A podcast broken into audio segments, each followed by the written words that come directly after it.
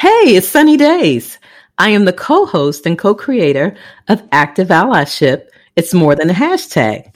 Listen, I am a podcast her, okay? H E R, an activist, a thought leader, pin pusher, and lover of poodles. And I'm Lisa Davis, MPH. I am a lover of social justice, healthy living, dogs, and I love being the co-host and co-creator of Active Allyship. It's more than a hashtag. Now is the time for honest, unfiltered conversations, for authentic voices and their stories, and for connection. Join us as we confront the moment head on with this podcast. It is passionate. It is real as the lives behind the headlines. Active allyship. It's more than a hashtag. And listen, it goes beyond the likes, the retweets, and the hashtags, making space for the vital dialogue necessary for racial justice. And now on to the show.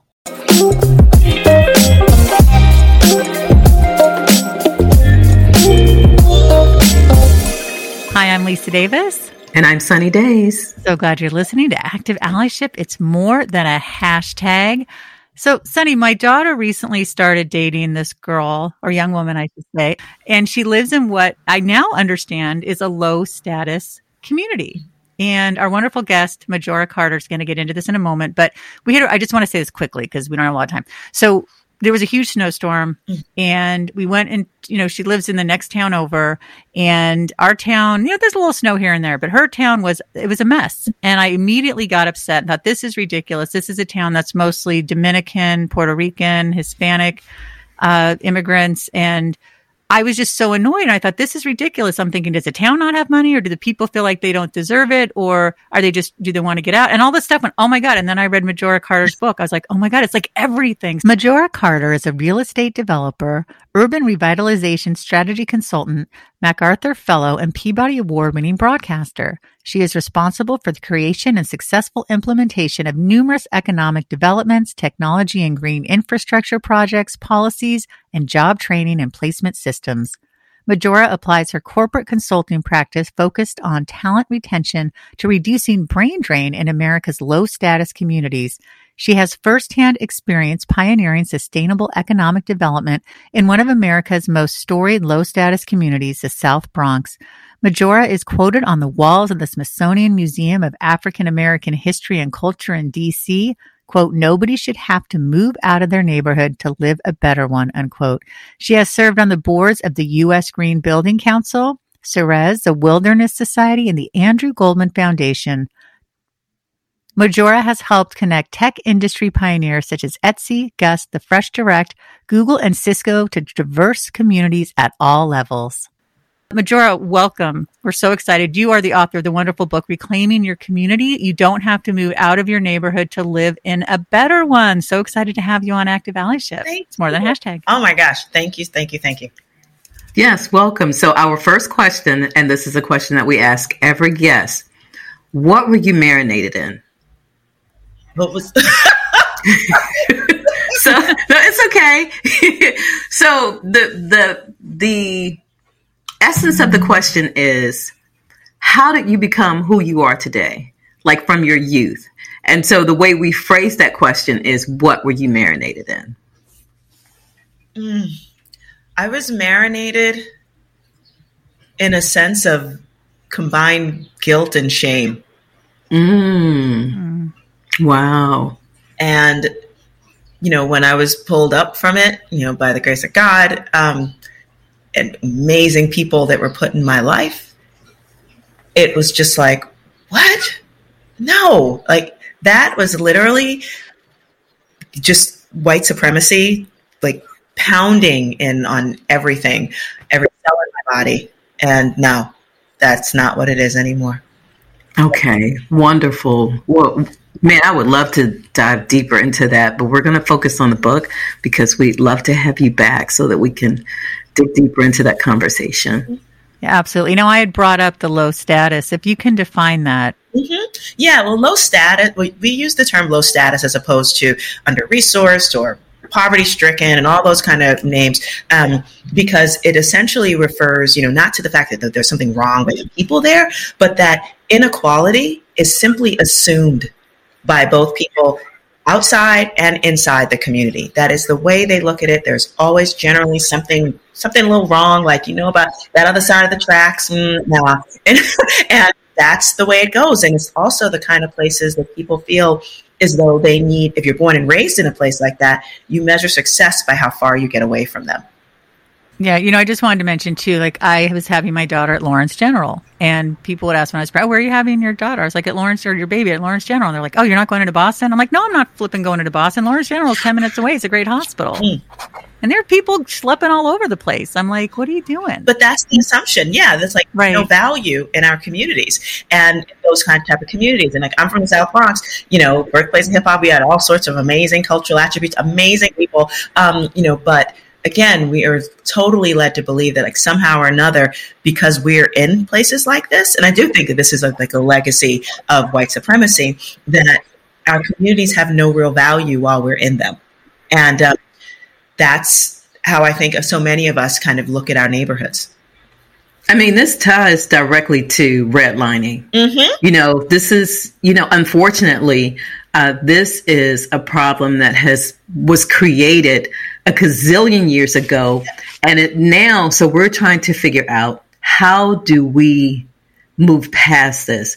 How do we, with the resources that are available to us, um, whether that's monetary or knowledge, Amen. move forward in these communities that were already predestined, if you will, to be less than? Mm. Yes, preach it. Like that is exactly it because we are under resourced and it's it's and we do have to be really dedicated and um, you know and and literally know, know how to make, try to figure out how to make a dollar out of 15 cent you know those kind of things that we got to do um, but the what the way that we're looking at it is that you know within our own communities there are always the ones that you know essentially I do believe that the nonprofit industrial complex has you know sort of worked to create first of all sort of poverty as a cultural attribute. So if you stay in a community a low status community then you're kind of stuck there because it's almost as if you know just look at the billions of philanthropic and and government dollars that go into those communities. And it's sort of like to maintain poverty the status of poverty it's not to make people less poor because there's also the extractive part. You know, it's like if you're a bright, talented kid, artistically, academically, or whatever, you know, there are often programs to get you out of those neighborhoods and you're and you're never meant to go back in but what mm-hmm. you retain those people and literally give them reasons to want to stay and invest not just financially which is always cool but also the emotional part of that is huge when you start looking back at your community and giving it a second glance and being like, wait a second, why am I running and taking my my my beautiful fruits and knowledge and everything else and putting it in another neighborhood? Why can I not do it here?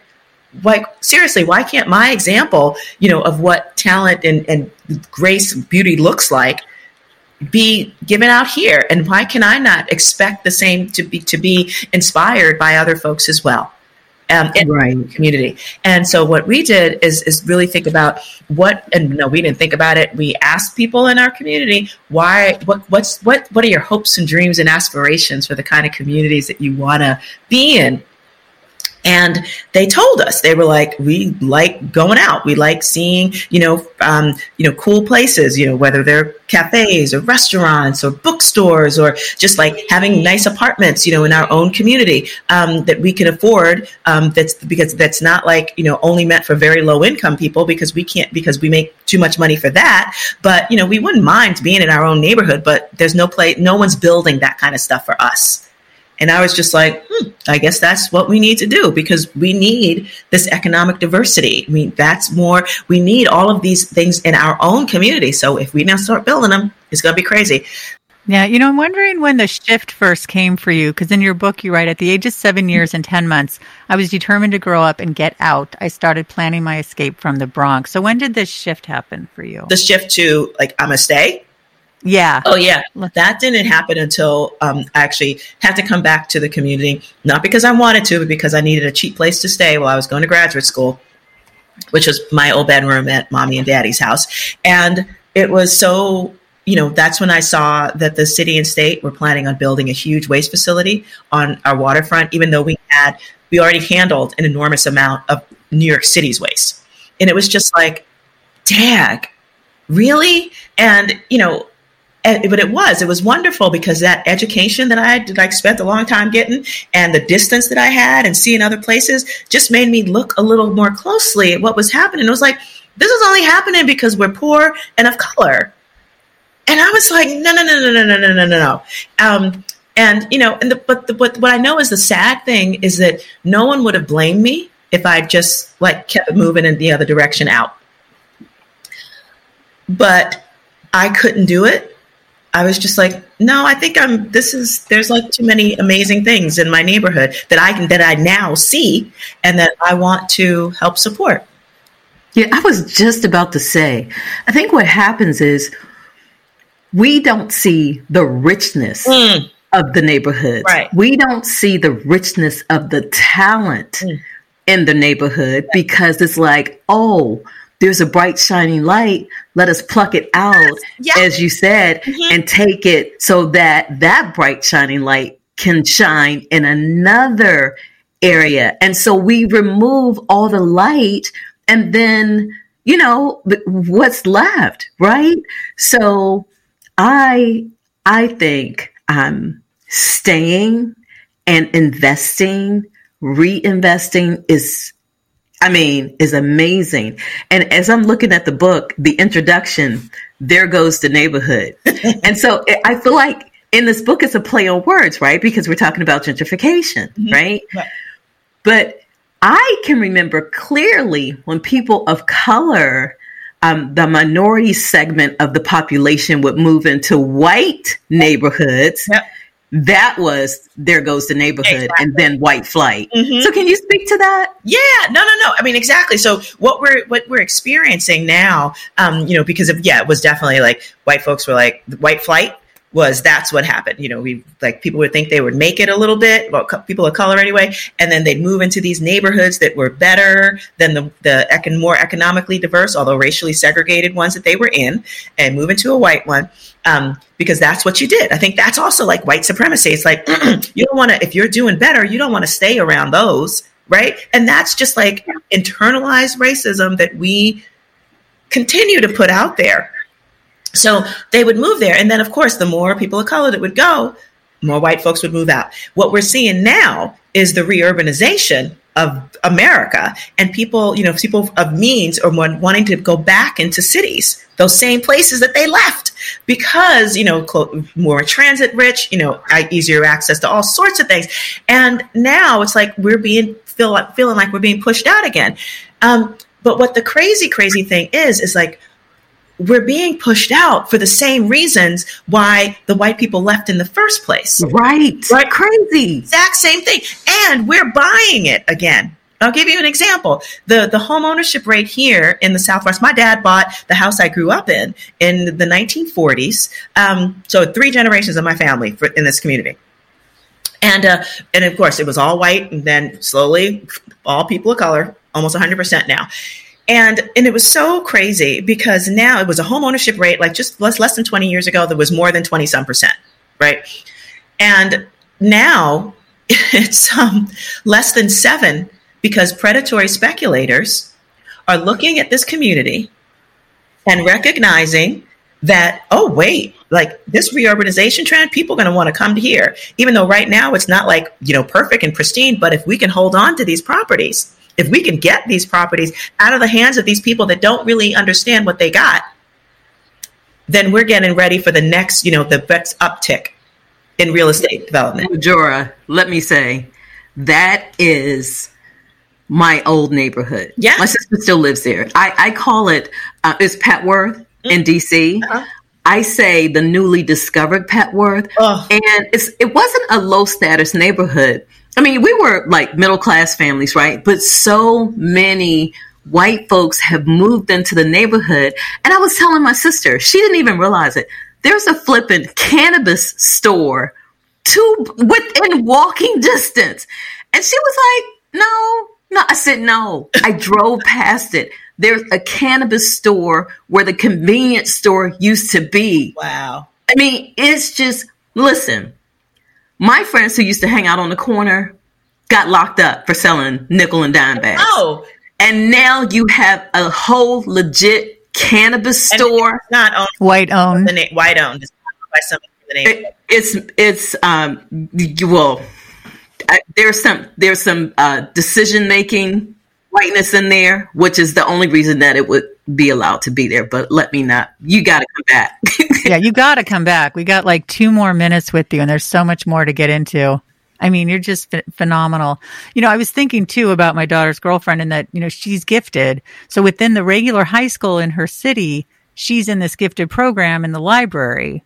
Uh, in the in the school, but then so it, again, it puts that track of like, well, you you're gifted, Right. so you're going to get out, right? But then why don't they put the resources into the rest of the high school? It's just so frustrating. and even just you know make sure that the neighborhood itself yes there, there's that and also the neighborhood itself Right. something that everybody wants to stay in right. so that you know quite frankly you know it's true if what we if we won't if we don't see it we don't know it especially in communities like ours so the more we take out you know the the access for people to see folks that look like them and who are from where they are and to see like the whole range of what you could be then we lose that. We we literally lose. They we lose, you know, their their ability to um, inspire other folks and to be inspired by others, to to mentor, to you know, to to invest in. I mean, it's just gone, and we don't realize that until it's too late.